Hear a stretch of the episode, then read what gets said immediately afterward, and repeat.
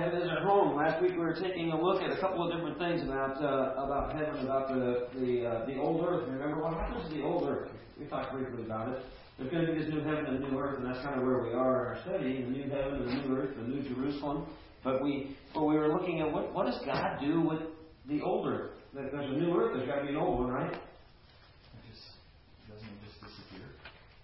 Well, part of uh, what we looked at, some of the some of the uh, translations say that it's used the word destroyed, and um, that's not my favorite word that is used in the translation from the original language, because is it remodeled? It's remodeled. Essentially, that's what it is. Because what happens? So God creates the, the the heavens and the earth, and then there's a new heaven and a new earth, and it's about redemption. And we see that there it's there's fire, and so we see that what God does is He brings fire on the earth, and that that that, that brings to mind a refinement process. So think about it this way: anybody being refined here? That's what this thing is all the time.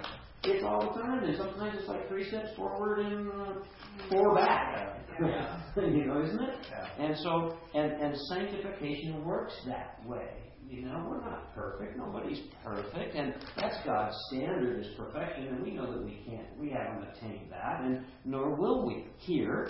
And so the earth and everything in it and on it, of course, is deteriorating, isn't it? So that we know that God is going to redeem us ultimately, and He redeems everything, including earth. So it doesn't just disappear. It's the he- it's the it's the current heaven that that passes away. It, it, the so things pass away of the, of the present heaven. That's exactly right. And so what happens is this present heaven, which is up. That's all we know. Okay, this present heaven that is up, what happens is, is that it collides, the new heaven and the new earth, and that present heaven, somehow God brings that all together, and heaven is going to be, you ever heard this, the, the old saying, it says heaven on earth? Well, it's going to be a lot like that. This new heaven and the new earth are going to be very earth-like, very earth-like, but with some radical differences. Some radical differences. And we see that all through Scripture. In fact, we're going to start taking a look at that next week in terms of what does our everyday life look like in, in heaven, because people like to, to know that. So what does Scripture say about what is heaven going to be like? You know? So he's going to make his own tower of Babel. His own tower of Babel. What he's going to do is he is going to make everything new. So it is a redemption process. It is a refinement process. It is not a destruction in the sense that it goes away. And he and he creates something all over again. You see, because when God created in the beginning, what did He say? Good. He said it was good. As a matter of fact, He said that that uh, it was it was very good. And we'll see that in just a second. So when we get to heaven, we see from last week that we're going to rule and reign with Christ. What does that mean? What does the ruler do? He's in charge. Exactly right. That's exactly right. And we are going to be in charge. And in, fa- in fact, quite specifically, um, all believers are going to be in charge of something. Well, what do you suppose you're going to be in charge of, Marvin? I have no idea. And we don't, do we? But we have a clue, because a couple weeks back we looked at the fact that there's going to be there are going to be rewards in heaven. And so there is nothing that we can do to earn our salvation, right? It is a free gift of God by His grace. But, there's a big but. It matters what we do now, doesn't it? It matters what we do now. Because we're going to be asked by God, okay, so what did you do with what I gave you? Because does He give us all the same things? Of course not. We all have something different that He has given us to be responsible for, and to be in His will, it's just important that we do things that are pleasing and honoring and glorifying to Him. And so when we get to heaven, He is going to give us things to be in charge of based on how well we did with what He gave us here. That brings a whole new light to the fact that sometimes we, with the Lord, we kind of make three steps forward and then we make a couple back. You know, so it's really good to be reflecting on those backward steps in terms of, you know, repenting and then and moving forward. And then God says, I'll, I'll remember that no more. We don't take that along with us. And so we're going to rule and we're going to reign, and each of us is going to be assigned a task. So Brenda, you're going to be in charge of something. I sure am. And, and so will I be. Not sure what it'll be. And me either. I just don't know. But I do know that God is going to make that determination, and He will make that assignment as He apportions it to us. Pretty cool. I'm glad He's in charge of that and I'm not. Because I would probably mess that up. Just like I messed up a lot of other things. So it's not about uh, it's not about works. It's really about rewards. So what's going to happen? We're going to leave here and we're going to be rewarded in heaven. We talk we talk about that in Scripture in in, uh, in regards to crowns. They have crowns and they have jewels, and there's going to be rewards in heaven that are based on what we did with what He gave us. And it's interesting because everything is upside down. I always like to make the analogy of the pastor because everybody thinks, oh, pastors are going to be like big time assignments in, in heaven and in charge of big and wonderful things. Not so much. I, I don't think so.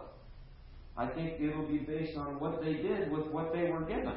In fact, I think that the pastors are going to be looked at a lot more stringently, according to Scripture, than would be others.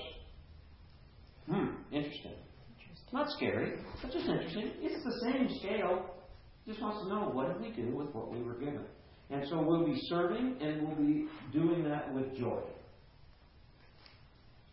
When we serve today, is it all joy? No. In fact, sometimes we serve, and we do it, and it's like duty. Oh. You ever feel that way when you're serving others? It just becomes duty and drudgery. There will be no such thing. Why? Because it's a perfect place. That's right, because, because it's going to be the place of no more. There is no more drudgery there. Everything that we're going to be assigned, we're going to be thrilled. And when we're given whatever reward we're given in heaven, when we get there, we are not only going to be thrilled about that, and it will it, we will derive tremendous joy from that, but we will see the joy in those that are actually ruling over us. It will be joyful. But we don't deal with that way now, do we? Because nobody likes Obamacare. You know, just an example. So, uh, but you know what I mean. It's it's it's imperfect. And we don't like people that are ruling over us because they do it imperfectly. And there it will be made perfect. So we looked at last week also at taking dogmatic positions about certain things. And, and I would venture to guess that everybody in the room tonight has taken a real dogmatic position and you've driven a stake in the ground, and this is what I believe. Before, in some cases, before you even have the chance to really thoroughly study God's Word to determine whether that dogmatic stance that you've taken uh, is um, is biblical. Hmm. So I shared that whole the whole sun and, and moon thing that I have been dogmatically talking about for years because I was told there's no sun, there's no moon in heaven, and what the Bible says is. It doesn't say there's no sun and no moon in heaven. It says that there's no need for the sun and there's no need for the moon in the New Jerusalem. But the New Jerusalem is not a whole in the entirety of heaven. Because heaven is inclusive of the entire cosmos, of which that is a place that we're going to be able to explore. But the point is that the Bible says that there is no need for the sun and there's no need for the moon in this gigantic place called the New Jerusalem. Why? Because God resides there and His glory. That's what. That's where the light. That's the derivative of the light is His glory. We don't. We don't need it. Now, Jordan. You understand God's glory in terms of it deriving, we derive all the light we need in this in this New Jerusalem where we're gonna where we're gonna be residing. That is this place that is three point four billion cubic miles. Yeah. I mean, do you really totally understand that? No, me either. I don't. How, how, for a lot of light. You know, we're told, we're in Scripture, we're told that, you know, Moses went up on the mountain and he met with God and he came back and everybody was freaked out because he had this radiance about him. And so this radiance came from where? God's glory. It would be a great study sometime to talk about God's glory. What is God's glory? What we know specifically is, is that God's glory is so radiant in this place that it's gigantic by any human measurement standard that there won't be a need for the sun, and there won't be a need for the moon. But the Bible doesn't say anywhere that there is no sun and there is no moon. Isn't that interesting? And so I was very confronted by that a couple of weeks ago. And um, you know, you gotta you gotta step up to the plate. If, if you're wrong, you're wrong. I was wrong. Interesting. Even after dogmatically saying many times, by golly, that's the way it is. But you know what? By golly, that's not the way it is. Because that's what Scripture teaches, and we have to we definitely have to go there. So when Scripture uh, is that just a technicality, by the way? What do you mean, Bill? The fact that some people think that there's no sun and there's no moon, and what Scripture really teaches is that there's no need for the sun and there's no need for the moon in the New Jerusalem. Yeah, well, we need those tides moving back and forth from the moon, right? Perhaps in the New Jerusalem, but maybe outside the New Jerusalem. Hmm. Interesting. Well, yeah, because, you know, the New Jerusalem, we know what the size of it is. And so the, the, the fifteen hundred miles by fifteen hundred miles across, you know, that doesn't, that doesn't span the earth. Nope. Right? So there's there's a lot of earth left that's not occupied by this Jerusalem. By the New Jerusalem, that's correct. That's correct. And yet we know that in this cubed city, it's fascinating, isn't it? Because it's even hard for us to grasp a cubed city now. Because we think about a city as being flat. Okay? We we go up in the air to skydive. We but that's all, you know, we don't live there because gravity, you know, whatever goes up is gonna come down.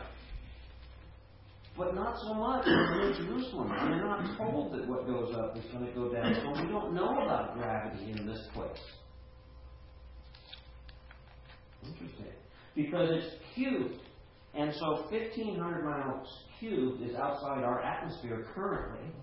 And so it, the point is, it's beyond our imagination. And that's the point that he's trying to make. And so is it a technicality? No. It's a reality. The reality is, is that we don't, as humans, have the capacity to fully understand the glory of God. Because, like I like to say, if we understood the glory of God, there wouldn't be a person in this room tonight that wouldn't be on their face before Him. But we can't grasp that. But we will. Moses had a glimpse, and he came back in some way so radiant that it freaked everybody out that he saw. And so we have the point of all of that really is, is that we have to know what Scripture says. I got to be really, really, really careful not to throw onto the Scripture or project onto Scripture what we want it to say. We have to interpret it based on what it does say. So, so we have to, of course, turn to Matthew four four.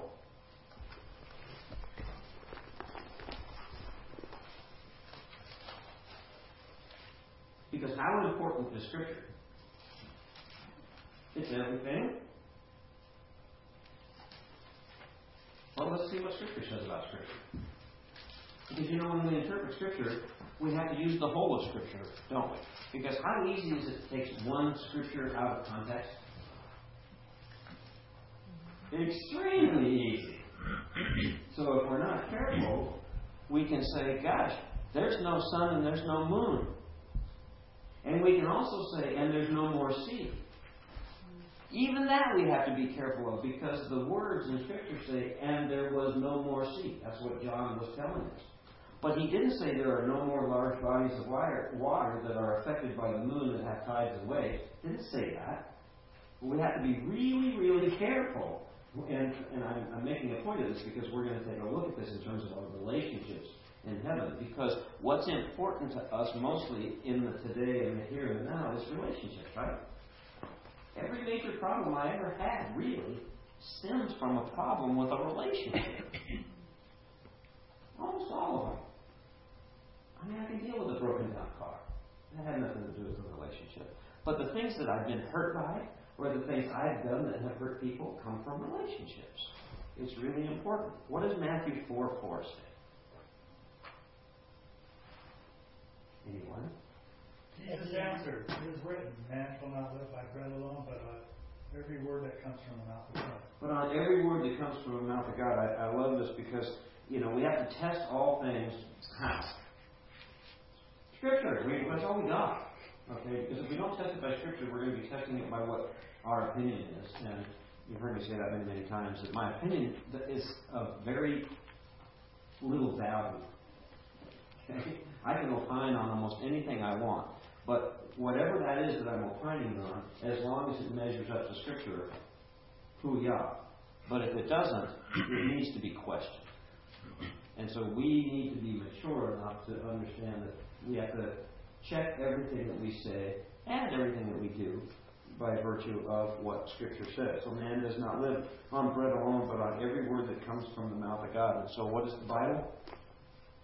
The Word of God. We call it the Word of God. We call it God's Word because it is. Totally inspired by God. Every word.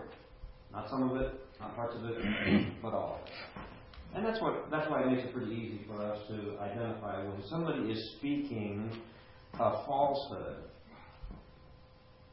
There's no help. If you knew nothing else, you could pick up God's Word and you could find out that whoever said that is wrong. Because the Bible teaches that there is a hell. Just like there's a heaven. And so everything has to be measured based on what Scripture says, because it is the Word of God. And it all ties together. So what about our heavenly relationships? What kind of relationships are we going to have in heaven? Perfect relationships. Pardon me? Perfect relationships. Perfect relationships. Whatever that is. Well, that's the next logical question. What's a perfect relationship? The one that God had with His Son. Hmm.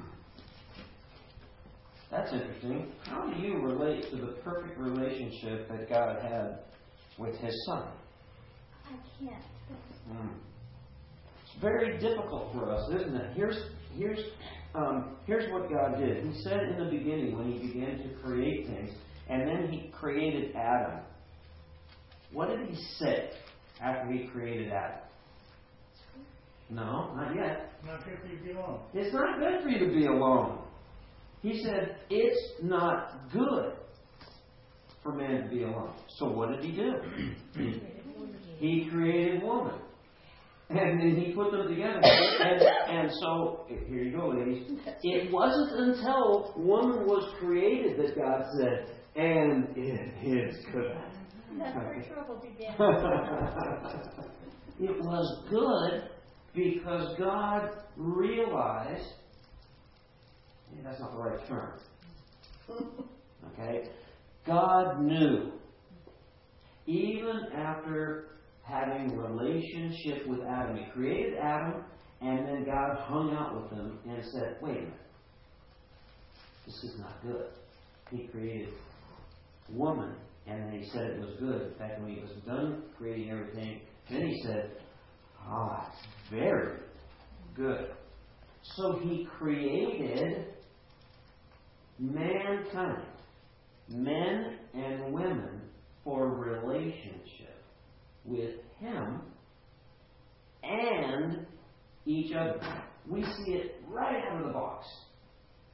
Relationships are critical. Whenever you see a Christian that is that is a lone ranger, that's hanging out by themselves, that doesn't want to get engaged, that wants to be that wants to be uh, uh, distant, there's serious problems because we were created to be engaged. Just the opposite of that, weren't we? With God and each other, we see that throughout Scripture. In fact, we not only see that he said it was very good when he when he created both men and women, very unique, very gender specific, very perfect, and to be in relationship with one another and with him. So, starting there with the picture of the way God created us, what do you suppose, besides the Sunday school answer of there'll be perfect relationships in heaven, what do you suppose the relationships in heaven will look like? What kinds of relationships will there be?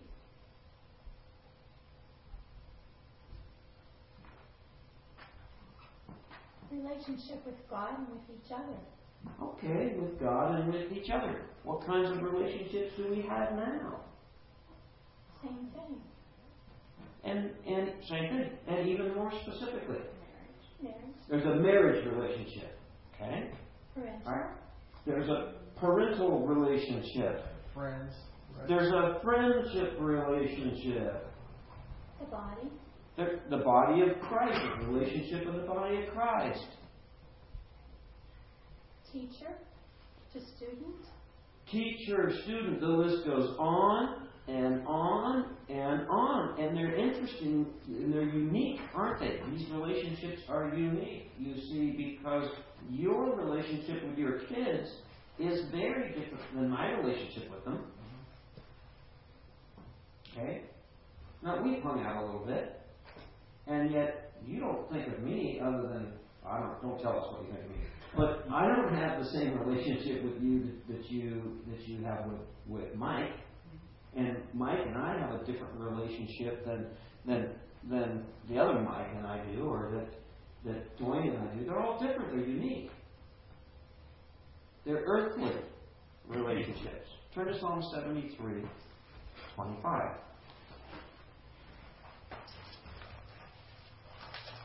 I want to think about the context of heaven in these relationships, because we get very confused, because what's the problem that we have with our earthly relationships? Sin. Sin. They're dysfunctional. They're totally dysfunctional. Psalm seventy-three twenty-five. Whom have I in heaven but you? And earth has nothing I desire beside you. What's the psalmist communicating there? God, relationship with God. His relationship with God. Where is he in the context of physically? Where is he talking about? Heaven. And earth. Earth. Okay, interesting. So the psalmist here is saying, "But whom have I in heaven but you?" Think about that for a second. Whom have I in heaven but you, Lord? Wait a minute. I remember this is kind of like a prayer from the psalmist's point of view. And he says, whom have I in heaven but you? But who else is in heaven? See, they didn't know. They're the Old Testament Jews that didn't believe it.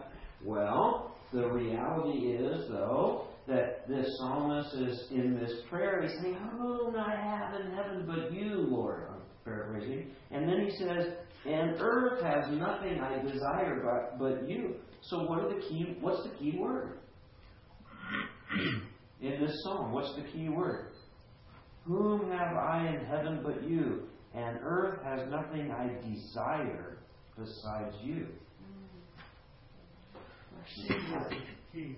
But Jesus is the key. The Sunday school answer, Jesus. Whenever you're confused, just say Jesus and it works. In this case, you're absolutely right. The psalmist here is saying, oh, even though there's all these relationships, parental relationships that I can relate to and I can understand, friendship relationships that I can understand, even the imperfection of all these relationships, where is his heart? His heart is, oh, Lord, really, I mean, absolutely, my desire is for you, God. Everything else is really secondary. That's what the psalmist is conveying here. He's not suggesting that, that nobody else is in heaven.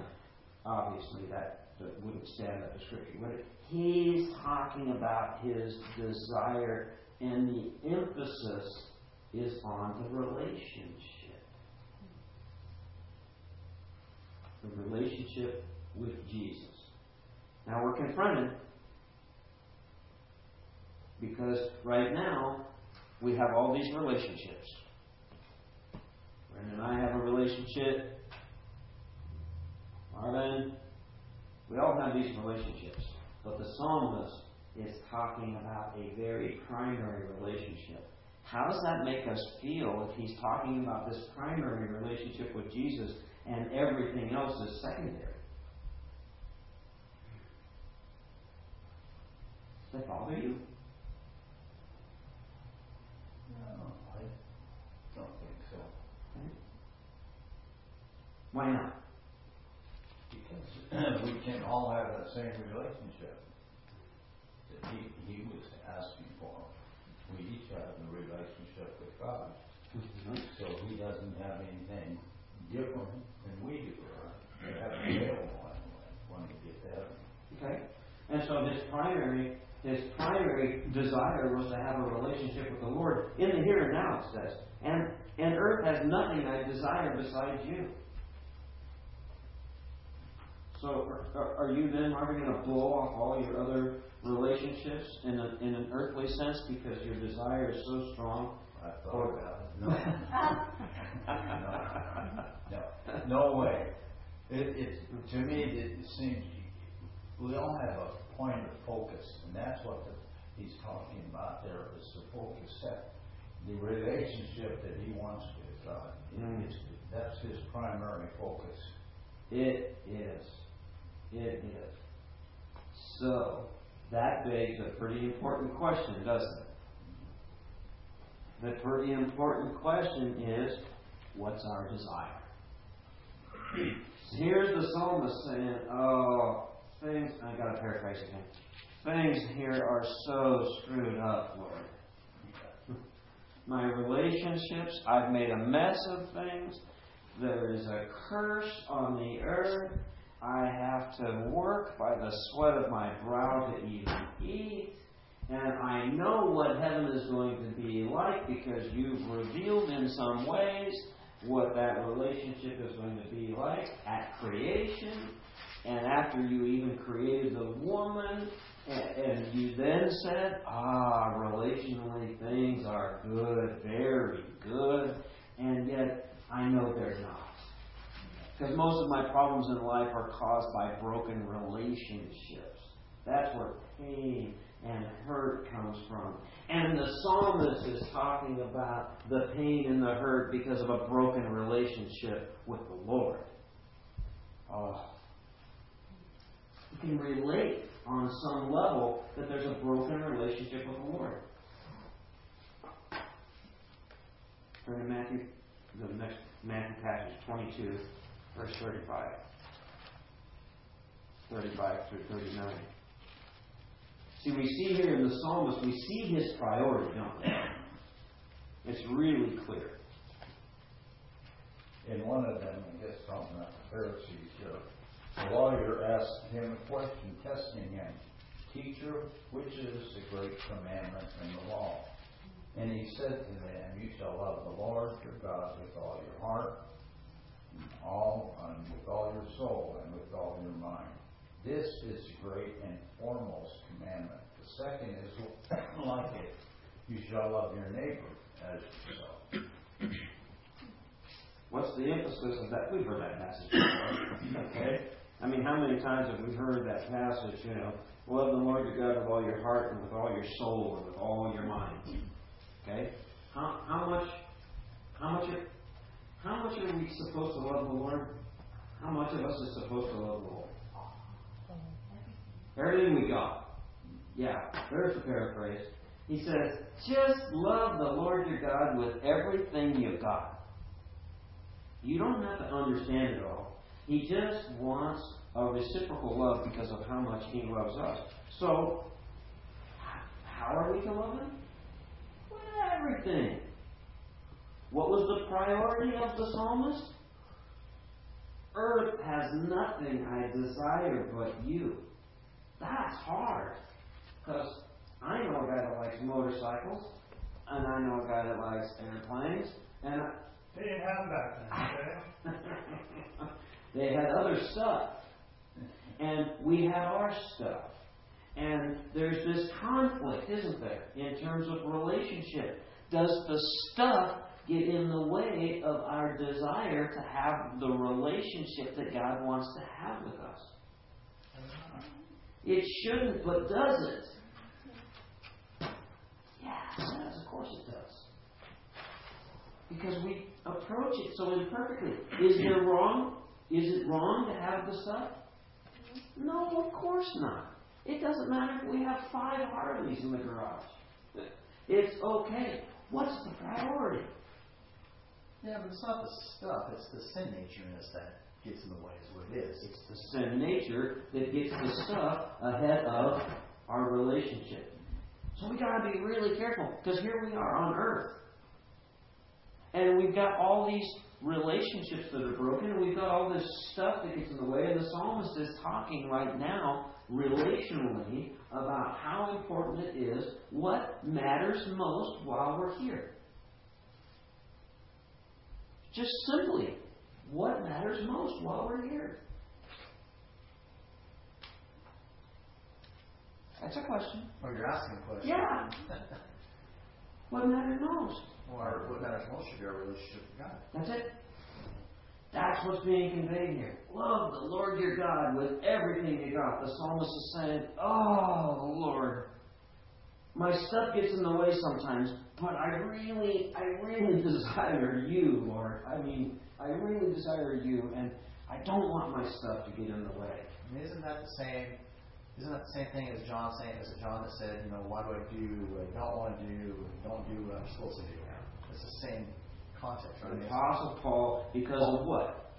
His nature, as you, yeah. as you so appropriately pointed out. So Paul's nature of God one hundred percent, but he, he can't. Right. Yeah, no, he can't. And so there's the beauty, because I, I can so relate. Now it's like the Apostle Paul says, oh, Lord, why is it that I'm such a moron? And I go out and I do and say things that I ought not say and do. I don't even want to. And yet I do. And those are my two steps back. Oh, just yesterday I made three steps forward with you, Lord. You were on my mind all day long. I was praying without ceasing. I was, I helped people. I was doing good deeds. And today was all about selfishness. I did and said things that I shouldn't have. And oh, those three steps I went forward yesterday. Today I took two of them back. Forgive me.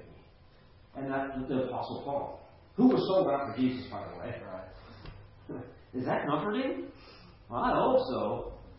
I mean, here's a guy sold out for the Lord, and yet was saying, oh, this can be tough. My sin nature gets in the way sometimes. What's comforting is that he picked twelve knuckleheads with his apostles. You know what I mean? I'm sure there were twelve people out there that were much better than them. So that's that's pretty cool. They totally didn't get it. No. And here we are in the disciple-making process. We're in the sanctification process right now. And we're all just like that. Yeah. We're all just knuckleheads. And I, I don't mean that derogatorily. I mean that in, in, a, in a way of being very confident. Because there's so much that we don't get. And yet, by faith, we just keep walking forward, don't we? We just keep walking forward. Turn to Matthew six, chapter nineteen. We're building up to what these relationships are going to look like in heaven. And first, the psalmist was talking about having this relationship with, with Jesus. He just wanted to have a relationship with Jesus. He wanted that to be the priority. And then we see, of course, in Matthew, Matthew just says, hey, you know, just love your God with everything you got. Okay? Because the other stuff is secondary. It's not wrong. It just don't put it in front of your relationship with Jesus. So we're asking ourselves as we sit here right now, okay, how important is our relationship with Jesus?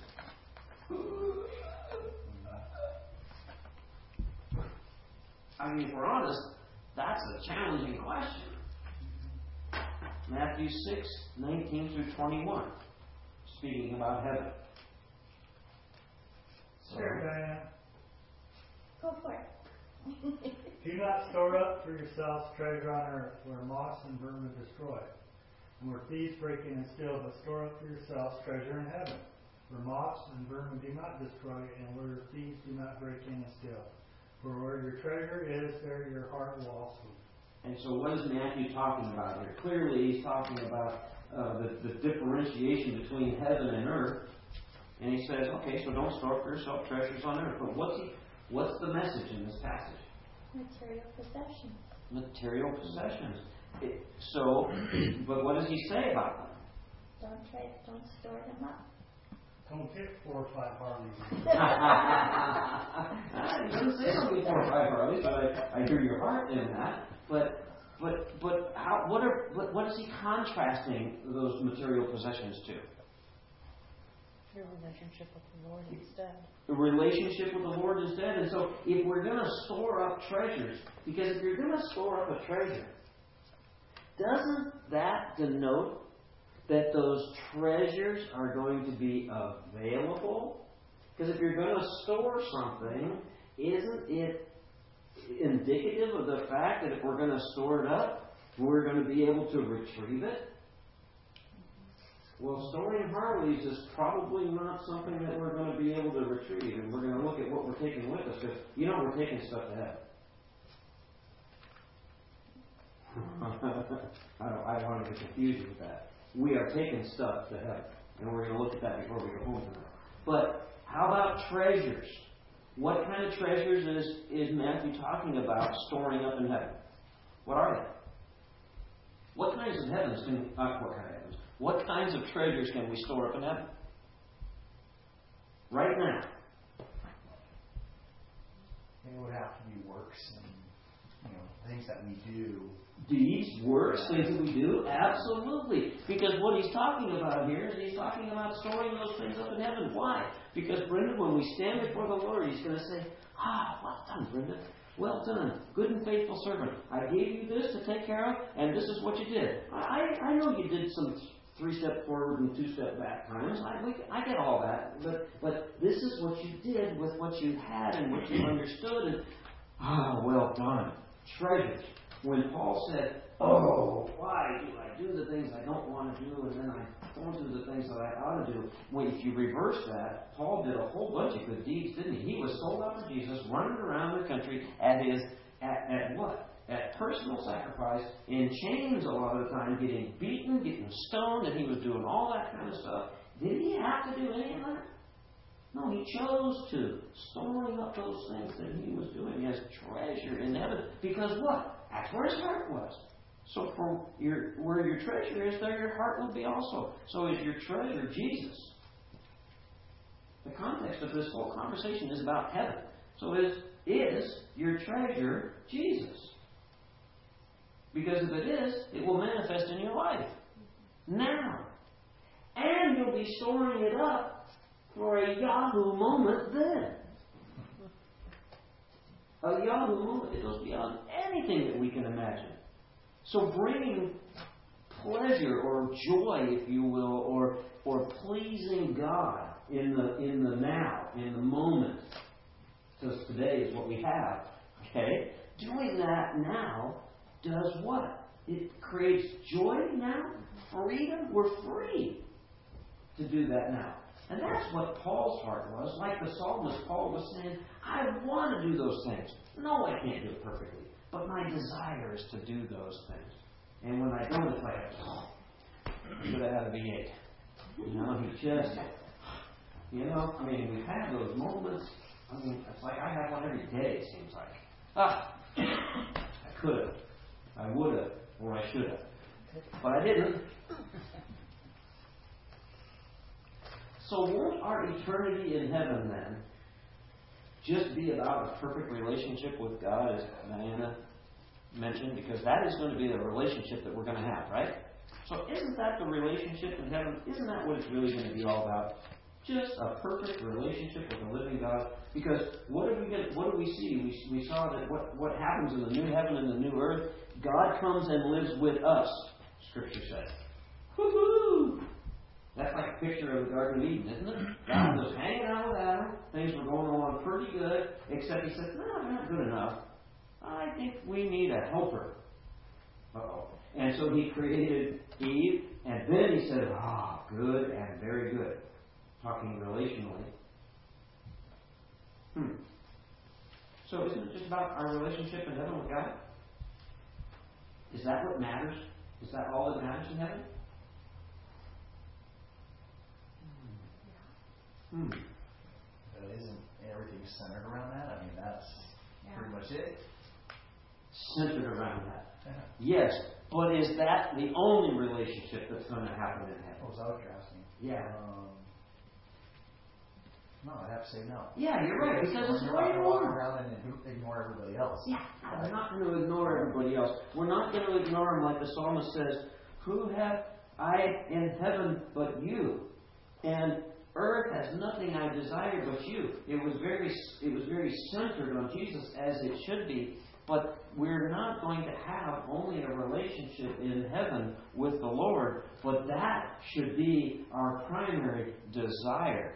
Relationship broken here, and we should be just in love with the Lord here. That's and, and growing in that love daily. We should be growing in that love, because that's the only thing that matters. And if we're doing that, everything else emanates from that. Okay, all the other things that we're to be doing, so that we don't have those Paul moments. Ah, and so uh, and so that's what he is saying. And so, of course, loving Jesus and loving each other. Where's the newsletter? Somebody have a copy of the newsletter? What does it say on the top there? Is it this week? No. What is there? You did write that motto. Thank you to all. No, no, not that. That's on the on the logo. Doesn't it say something about loving God, loving the church? What does it say? Loving God, loving the church, loving the church, loving our community and the world. Huh. See, we, we drove a stake in the ground here and said that, hey, that's what we're supposed to be doing, because that's what Jesus said. Hey, what, what are the two most important things to, to do while we're here? And if we can just get those right, everything else pretty much falls into place. Oh, just love me and love each other. You'll be fine. Now, there's a little more to it than that, but that's the, that's the basis of it. But you see, our relationships, Mike, are going to carry over into heaven. Community and the world. And that's important, isn't it? Mm-hmm. That's how people see it. That's the most important. Well, turn, turn to John fourteen twenty-three. Because you see, these love relationships that we have, you love kids? Yeah, of course. Your kids are a little older now, aren't they? You love them, don't you? Yeah, you always love your kids, don't you? No matter what. I mean, isn't that an amazing thing? That's instilled in my life. You know, I, I don't know about you, but I, there were times where I was a real misfit when I was growing up. I did some things I ought not have done, and that I wish I didn't do. And I, I didn't know it at the time. I had to look back later. Oh, my parents had the patience of saints. You know, as we were grown up and doing things that we shouldn't do, and and and why did I do those things? And I think a lot of it was because I think there wasn't good, there wasn't good uh, relationship. I was trying to sneak around and do things that I ought not do, because I there was some of it was fear, some of it it was all sin oriented stuff. And and I oh. But the Bible says that love is what's important, because God loves us. It's a picture of heaven. God loves us. And so not only does it say that, but First Corinthians thirteen two says that without love, we are nothing. It doesn't say we have nothing. It says we are nothing. And I'm telling you, there are people in this world that don't love. Turn on the news. And those are the people uh, that, that Scripture is talking about. Without love, you are nothing. That's powerful. Now, they don't care, it would appear, because it's pure evil. But what does John fourteen twenty-three say? Jesus replied, if anyone loves me, he will obey my teaching. My Father will love him, and we will come to him and make our home with him. Okay, and the key there, and we will come to them and make our home with them. Now we're transporting ourselves out of this earthly relationship business that we're talking about, and we're going to see what our relationships look like in heaven, because the new heaven and the new earth are populated by people that are believers that have put their faith in Christ, and they, they have gone to the present heaven, or they're going to be in the new heaven, depending on where you are uh, during the during uh, God's plan and his timeline. And so we are in this new heaven and this new earth, and God has come to live with us, because his place is going to be in the New Jerusalem, because his glory is going to shine there so brightly that there won't be no need for the sun or no need for the moon, because his glory is going to is going to drive the light in this gigantic place. And so now he has come to live with us, and we see this picture of the future heaven in relationships, because God now comes to live with us, because when we die, what happens? We go to heaven. But this is a whole other program, because the new heaven, God comes to the earth to live with us. That's why I said to the earth, because heaven and earth collide, and heaven is on earth. That's where the New Jerusalem is, the new earth, which is where the New Jerusalem is, which is where God resides, which is where his glory is, which is the center of the whole universe, of which we are going to be able to explore. Wow. And yet, what's the most important thing in heaven? Relationships. So, what will the difference be in our heaven relationships versus our earthly ones?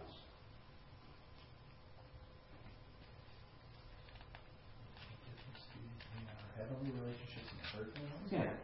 Well, I mean, the, the difference is going to be that there will be no sin nature anymore, so there won't be jealousy and, and anger and, and hatred, and, you know, all the things that we experience here on earth. It, it's just going to be strictly based on love, right? Will somebody please, in words, just give me that picture. Explain that to me so that I can completely relate to it and understand. I don't know if we can. I mean, we don't we don't even know how to love like that. We won't know how to love like that until we get into heaven. Flawless. You know what I mean? But we don't even know what that is yet. No. Right? Because what we consider a great relationship here doesn't even come close to what it's going to be like in heaven. I mean, it's actually a bad relationship in heaven terms.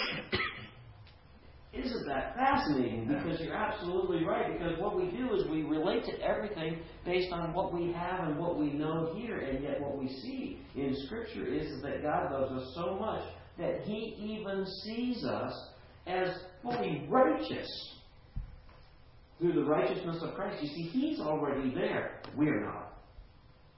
And this relationship that he wants to have with us, you see, should be starting here. The difference is that we're going to have a relationship with the Lord that is based on knowing him in heaven. And because, do you really know the Lord? We're beginning to know him, are we? Because we're pursuing, not only in knowledge, but with our heart, a love relationship with the Lord Jesus Christ. And I'm telling you that the church, if the church, if you, who's the church by the way? We are. We are. If the church, that means us, y'all, if we don't have a love relationship with Jesus Christ, you've got to ask yourself some really hard questions. If that's not your priority while you're here, storing up those treasures in heaven and having everything become uh, a derivative of that, re- wanting to have that relationship, not blowing off our other relationships, okay? You know, and how many times have you heard? I mean, I I, I do a lot of reading, and I've, I've read about pastors that have destroyed their entire family. Read. Read um, Franklin Graham's book sometime if you if you want to. And he loves his dad, Billy Graham. Okay? But he was a defiant kid. And why was he a defiant kid? Because his dad didn't pay any attention to him. He was so busy about the business of ministry, he blew off his family. And of course, they have a relationship now, and they have that for, uh, for a long time in a year. But the point is, they're both willing to talk about that mistake. Even a But we're talking Billy Graham here, held up on a very at a very high standard, right? And even on a pedestal, inappropriately so. But but ministry got in the way of having a relationship with his kids. Are you kidding me? That's wrong on every level. that Ramana wrote, and he just didn't know it at the time. Interesting, because he was being sanctified just like us. So we see that we're going to have these relationships in heaven, and the relationship, the first relationship that we're going to have is the relationship with the Lord.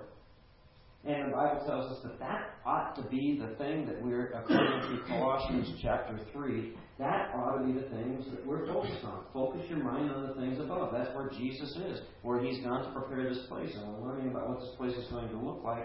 And so we're going to be taking some things with us to heaven. What are the things that we're going to be taking? It won't be the Harley, or the smart car, or the Thunderbird, or the bike, the airplane.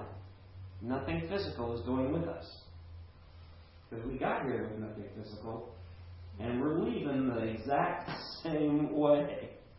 Like my dad used to say, broke and naked, as it should be. But what are we taking? Our spirit and our soul. We're taking our spirit, we're taking our soul, and what goes along with that? The love of the Lord. We're taking the love of the Lord. We're taking that with us. We get to take that with us. What else are we taking with us? What did we see a couple of weeks ago in terms of relationships in heaven that we already know about? You're going to recognize people in heaven, right? Yes, we're going to be taking who we are. We're going to be taking who we are. Right. Yeah, our memory. Our... We're going to have memory. We see that the martyrs are there, and they remember. Not they. They know. They know why they're there. They know what's going on down here. They did not lose their identity.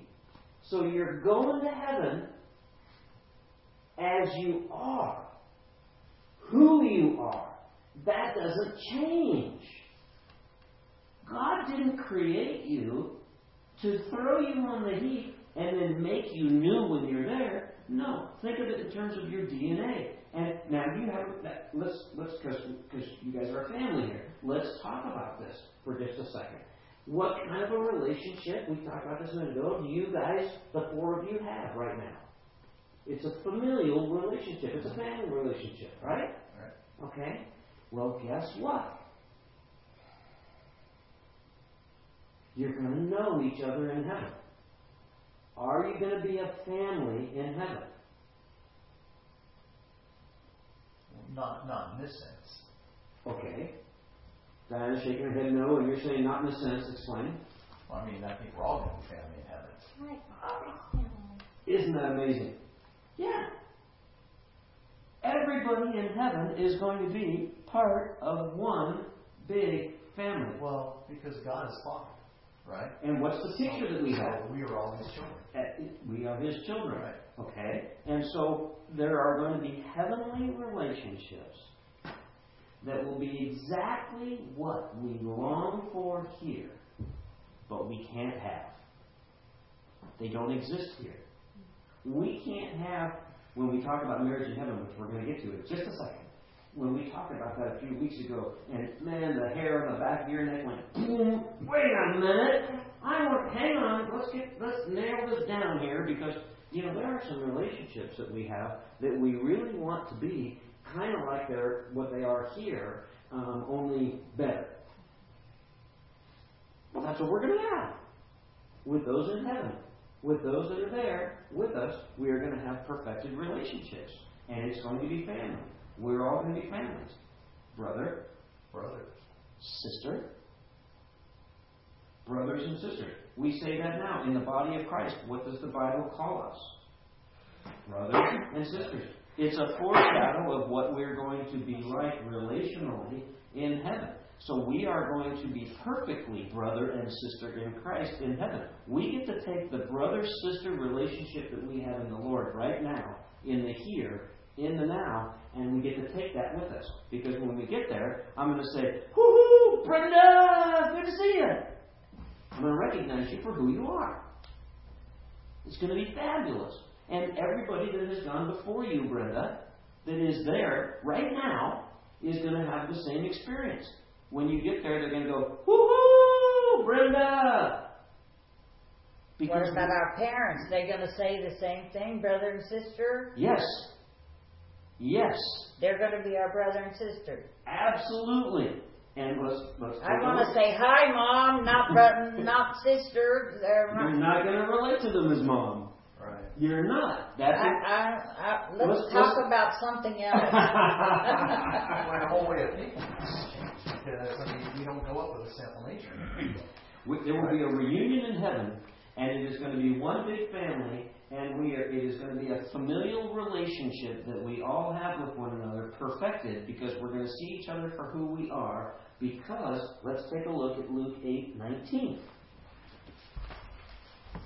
The heavenly relationships that we have with our parents, our parents is going to be made perfect. And our parents, when we're teenagers, remember, we think that our parents are so dense. They just don't get it.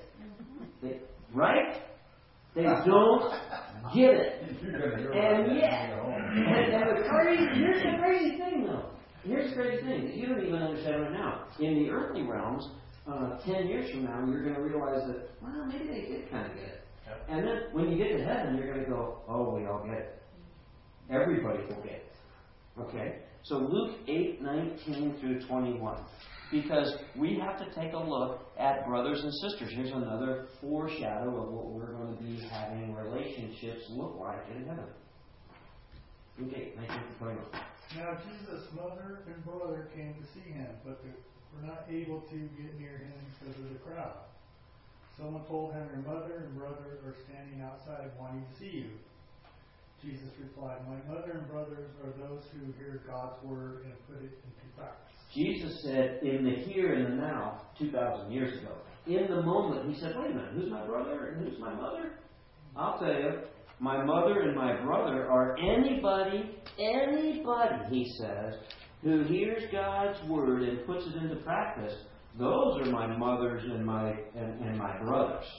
Okay? That is a foreshadow of what he was talking about. The relationships in heaven are going to be like. It won't be mom and dad.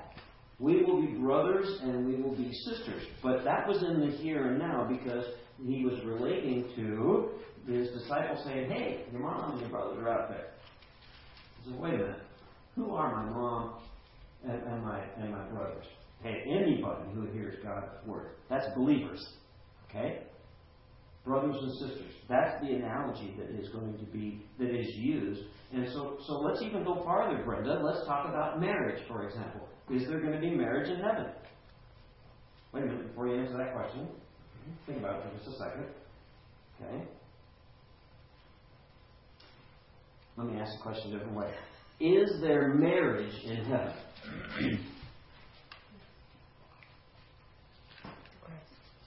Pardon me? Oh, with Christ. Was that a yes? There is marriage in heaven. Are we going to be married in heaven? No. Jesus is going to be married. Mm-hmm. So that would be a start. Well, you, you know, he created us in his image. All right? Mm-hmm. And in the beginning, he created Adam. Mm-hmm. And Christ is married. And the intent was that, you know, what they have then is what we imagine heaven's going to be like, the Garden of Eden, and everything's perfect before sin entered in. All right, but before sin entered in, there was still that relationship between a man and a woman. Uh-huh. So why wouldn't it be like that up in heaven? If that's kind of the picture that we're given. Because that flawed marriage relationship caused the downfall. Yeah, it did. But, but, but. But the reason that we're going to be, the reason that everything's going to go through what it's going to go through is because God's going to basically hit the reset button. And this is the way I picture it. Mm-hmm. And say, okay, now we're going to start over. And this way, now, now it's going to be perfect. He's going to make it new. Right. Okay, he's going to make it new. And so, and so let's take a look at what this marriage relationship looks like. Because Susan said that, that there's going to be a marriage in heaven. And you said, and, and expand upon that. No, I said that we'll be married to Christ. We'll be married to Christ. That the body is the bride of Christ. Okay, the body is the bride of Christ. There is a marriage. We looked at that when we studied the end times, didn't we? In fact, I think it's it's uh, Revelation chapter nineteen says that there is there is a huge wedding feast, a wedding ceremony, and and the bride of Christ is the church. Right? Whose church? Okay. Does that make you feel weird, Mike, that you're going to be a bride? See, it's upside down. See, we think in we think in earthly and humanly terms, don't we? But but Jesus, okay, because we what we see throughout Scripture is that Jesus is is what? The bridegroom. And we are the bride. And that there is going to be this marriage in heaven.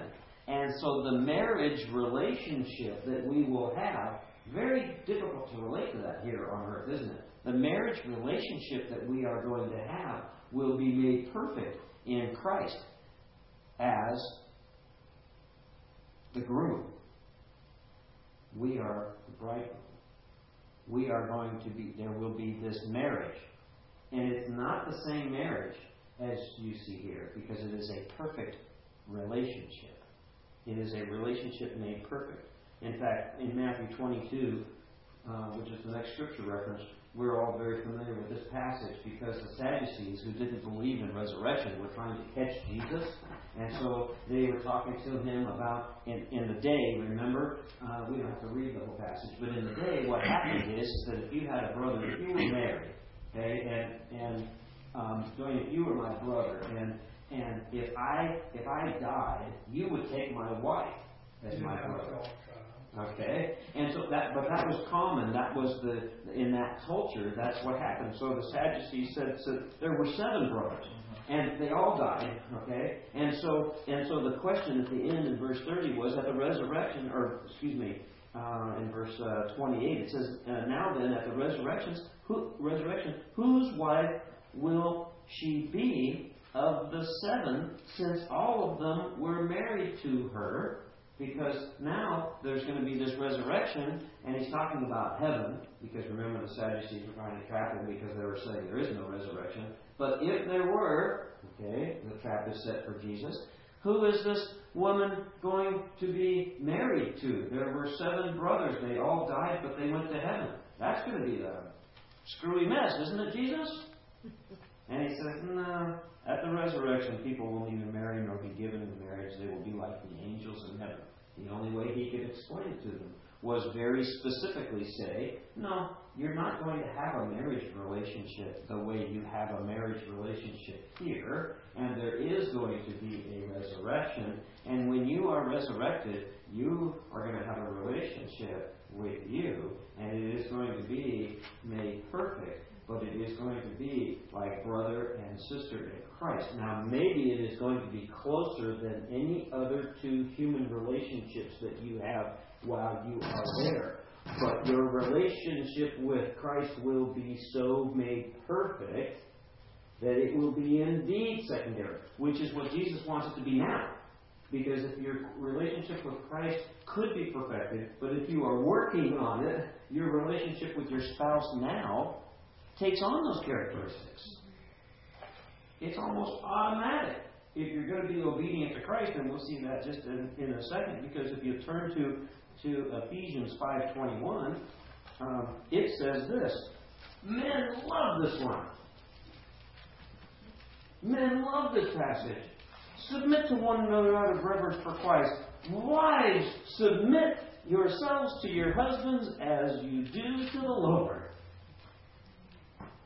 Oh, men love that one. Because we love to have people submit to us. Oh, yeah. Ooh, ooh. We think about that, about ruling and reigning with Christ, and we take on an earthly sense, so and spitting attitude about large and in charge.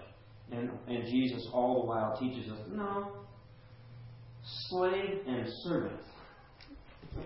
But we think about it in terms of being large and in charge and telling people what to do. But he says in verse twenty-three then, for the husband is the head of the wife, as Christ is the head of the church, his body of which he is the Savior. Now, as the church submits to Christ, so also wives should submit to their husbands in everything. Still sounds pretty good, huh, man? But listen, husbands, love your wives, just as Christ loved the church and gave himself up for her. That's total commitment, boys. That is total commitment. That is self. On a cross, man. That is self-sacrificial, and what that means is covenant. Meaning being in covenant relationship with your wife. Oh, there isn't a there isn't a wife on the planet that wouldn't be so grateful to have a husband that would that would operate based on verse twenty-five of Ephesians five. Love your wives as Christ loved the church. He gave it all.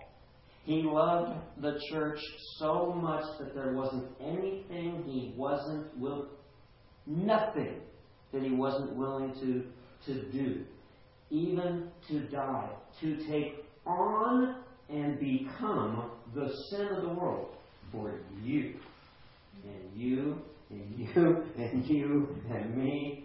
That's what Jesus did. And he's talking, okay, so live your life that way. What? How do you do that, Mike? How do you do that? How do you love your wife that way? Hmm. You don't have to answer. Unselfishly. You don't have to answer. You don't have to answer. The point of all of that is that you see that we love that passage in the one sense, but we completely forget about the rest of it, because it says then, it says in verse twenty in twenty-eight, in this same way husbands ought to love their wives as their own body. He who loves his wife loves himself. After all, no one ever hated his own body, but they feed and care for their body, just as Christ does the church. For we are members, listen, for we are members of his body. For this reason, a man will leave his father and mother and be united to his wife, and the two will become one flesh. Remember that. For this reason, a man will leave his father and mother. It doesn't say abandon, it says leave. And will be united to his wife, and the two will become one flesh. And the two will become one flesh. And the two will become one flesh. Okay? This is a profound mystery, he says. But I am talking about Christ and the church. What we miss, because men go, hoo-hoo, submit, woman. And the woman says, hoo-hoo, love me like Christ loved the church, man. And there's the conflict. Okay? But that's not what he's talking about here. How convenient it is for us to think that way, when what he's really saying is, check it out, verse thirty-two. This is a profound mystery. He's talking about becoming one. But that's not what he's talking about. What he's talking about is te- is that, that he's talking about Christ and the church. Brenda, he's talking about this two becoming one. He's talking about the relationship of, in heaven of believers with Christ. We will become married in the truest sense of the word. Covenant fulfilled, but perfectly. And we can't understand that now. So what we have to do is, when we take a close look at verse thirty-two in terms of talking about Christ and the church, we also have to know that we are Christ's. So if we leave here today and we don't get anything else out of what Scripture is talking about in terms of our, our relationships in heaven, we have to understand that while we're here, right now, in the here, in the now, we belong to Christ. We so belong to Christ, and he so gave everything for us. It is a picture and a foreshadow of the relationship that we are going to have with him when we are in heaven. We will belong to him, and him to us. It is a covenant of, as we might say, biblical proportion. The relationship will be so perfect. So imagine that. We belong to Christ, and that's now. And then when we get to heaven, the relationships that we are going to have are going to be centered perfectly on the relationship of this marriage. But the marriage is with Christ. And a lot of people just so miss that. Why is Paul addressing the Ephesians on this issue of marriage? Because he's writing this letter to the church in Ephesus. Why is he addressing the issue of marriage? And by the way, talking about it in the context of heaven. He's talking about it in the context of heaven. We belong to Christ, and it's not only a profound mystery, but he's talking about Christ and his church. In the marriage relationship. Wow. I would love to have a perfect marriage relationship with my wife. It's far from it. Not just not good. I love my wife. I've been married to her for almost thirty-nine years, and I told her I'm going to stick it out for fifty, and we'll reevaluate. But, but the point is that, that I love my wife. And I do it imperfectly. And she loves me. And we do it imperfectly. But I can't imagine being married to anybody else. I just I just can't. I don't want to be. And yet it's nothing. It, it, it, it, we're going to be, I'm sure we are going to be like that in heaven. Provided we're both there. And it's going to be so secondary to our relationship with Jesus. Because in Revelation nineteen, as I, as I said before, um, nineteen seven says this, "Let us rejoice and be glad and give him glory, for the wedding of the Lamb has come, and his bride has made herself ready." That's the church. And so fine linen, bright and clean, was given to her to wear. Then the angel said to me, "Write this, blessed are those who are invited to the wedding supper of the Lamb." The wedding supper of the Lamb denotes, and it's other places in Revelation as well, about this beautiful relationship that we're going to have. There's marriage in heaven. We are the bride of Christ because we are the church, and it is going to be a perfect relationship. And so marriage was designed by God, and he doesn't take it away. He just changes the participants.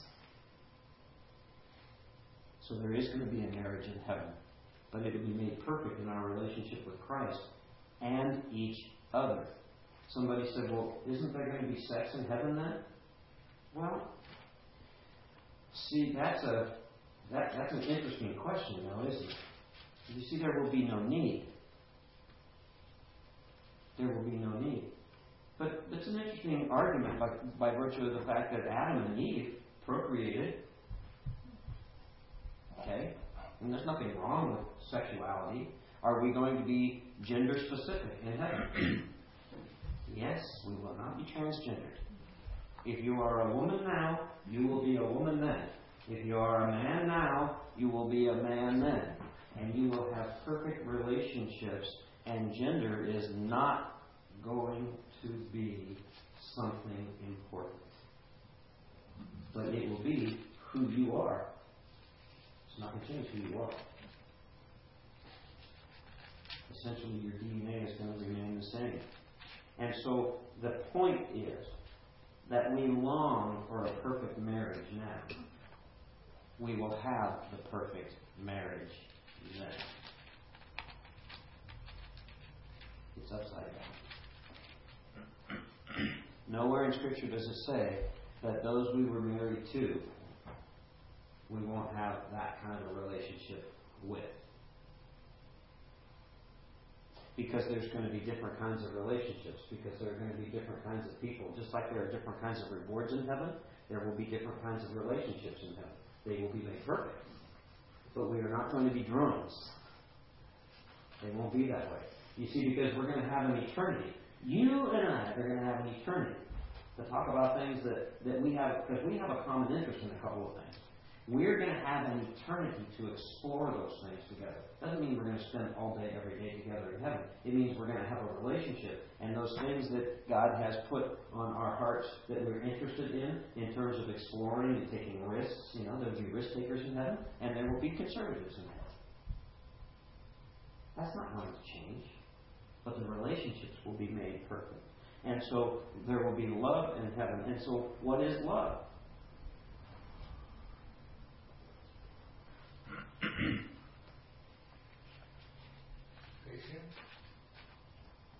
Huh. Kind. Why don't you read that?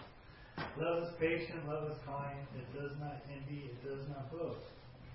It is not proud, it does not dishonor others, it's not self-seeking, it's not easily angered, keeps no record of wrongs, love does not delight in evil, but rejoices in the truth. It always protects, always trusts, always hopes, always preserves. Love never fails, but where there are prophecies, there will cease. Where there are tongues, it will be still. Where there is knowledge, it will pass away. Where we know in part, and we prophesy in part, but when completeness comes, what is in part disappears. When I was a child, I talked like a child, I thought like a child, I reasoned like a child. When I became a man, I put away the child that's behind me. For now we see only a reflection as in a mirror, then we shall see face to face. Now I know in part that I shall go forward even as I am fully known. And now these three remain: faith, hope, and love, but the greatest of these is love. You see, God is love, and we're told that God is love. And I love this love chapter in Corinthians because we, we hear it uh, and we even read it often because um, God had to tell us what love is, you see, because all of these are, are action items. Love is kind. If you're going to love somebody, you're going to be kind to them. And Jesus tells us to love who? Everybody. And it's really hard to love the unlovable ones, isn't it? Oh, it's so much easier just to love the ones that, uh, you know, Mark, you make it easy, dude. But, I mean, there are some people in my life that don't. Okay? And yet Jesus said, no, the love is kind. And he has all of these descriptions of love because these are attributes of God. These are the relationships. It's a picture of what our relationships in heaven are going to be like. We won't even have to think about it because it will just be, that will be natural. What is natural for us now is it's natural to boast. It's natural to be envious. It's natural to, to be unkind. It's natural to be proud. It's all of these things. You know what's interesting, though, is it doesn't say that love does not anger. It says love does not anger easily. That was interesting. I just caught that when you said that. And here's what else it says. Because we think of this love chapter in terms of our relationships now. So I can look at Diana, for example, and I can look at my wife, for example, or I can look at Mike, for example, and I can look at this passage and I can relate to in the here and the now how I'm supposed to relate to you, how I'm supposed to take action because because God tells me how to love you. And so th- these are these are simple things not to do, but to read and to understand, and I have to practice them. And yet he says in verse ten, but when completeness comes, what is in part disappears. When we are made complete with our relationships in heaven, these things that we struggle through now, you know, have you ever been unkind to somebody? That's a sin. Because it's not loving. And yet, it says that when completeness comes, that stuff that's in part difficult will disappear. It won't even be a consideration. And then, it says in verse twelve, then we shall see face to face. Then I shall know fully. That's the one, Brenda, that we keep talking about. How are we going to recognize each other? Not by how we look, but by who we are. It's by who we are. And we will be fully known at that point. And love becomes manifest in perfection. And so our relationships in heaven, we are going to take with us from here. And we are going to enjoy familial relationships on a level that is different than what we enjoy now because they will be made perfect, but there won't be marriage. You will not be married to each other. You will be in a relationship with God perfectly and each other perfectly, because when completeness comes, all of that stuff that is difficult for you to have a perfect relationship now disappears. And now you're going to see your mother, and I'm going to see my mother for who she is, and she's going to see me, and she's going to see you for who we are in a perfect, loving relationships. And the fact that there are that those two people are our mother is not going to enter into the equation. God is going to change that in heaven. But our relationships there are the most important thing, God's Word says. Just like here. Our stuff isn't important. We're not taking it with us. But our relationships are important because we're going to know each other. And we're going to see each other perfectly like God sees us now. That's what we have to grasp in terms of what our relationships are going to be like. We're going to have friends, and we're going to have really close relationships. And there's going to be people that we don't even know yet, because there's going to be lots of them there. And we're going to have an eternity to discover and grow and learn. And more and more love will be perfected over time. Because you are not going to be in a perfect love relationship with Jesus when you get there. It is going to continue to grow, because love grows. It won't be instantaneous, but it will be perfect. And the environment will be perfect.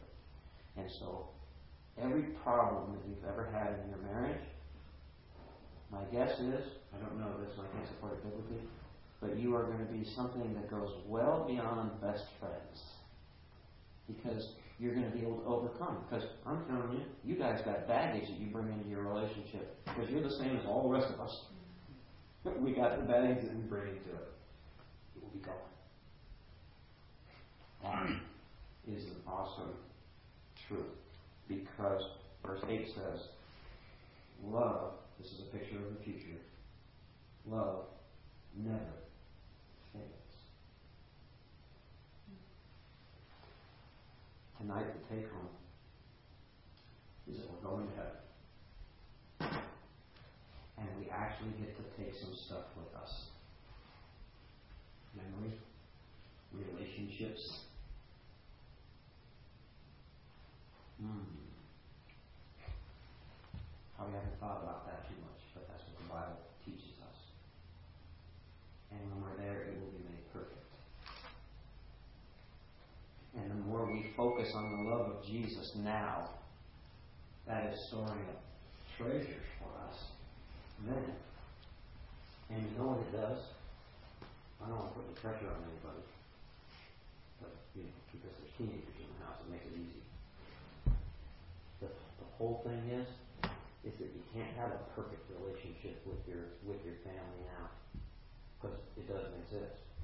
But you can work on it in terms of your relationship with the Lord, and if you focus on your relationship with your with the Lord. Your relationships here and now will trickle down, and you will get a foreshadow and a little taste of what the relationships in heaven. I mean a little taste, but it will be a little taste of, of what our relationships in heaven will be like. Made perfect.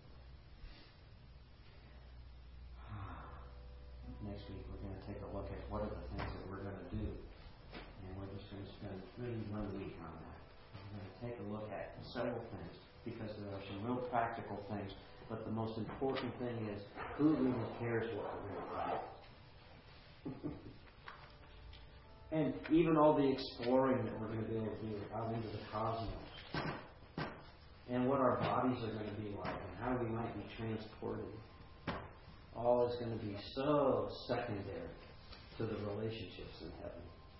First with God, and secondly, with each other made perfect.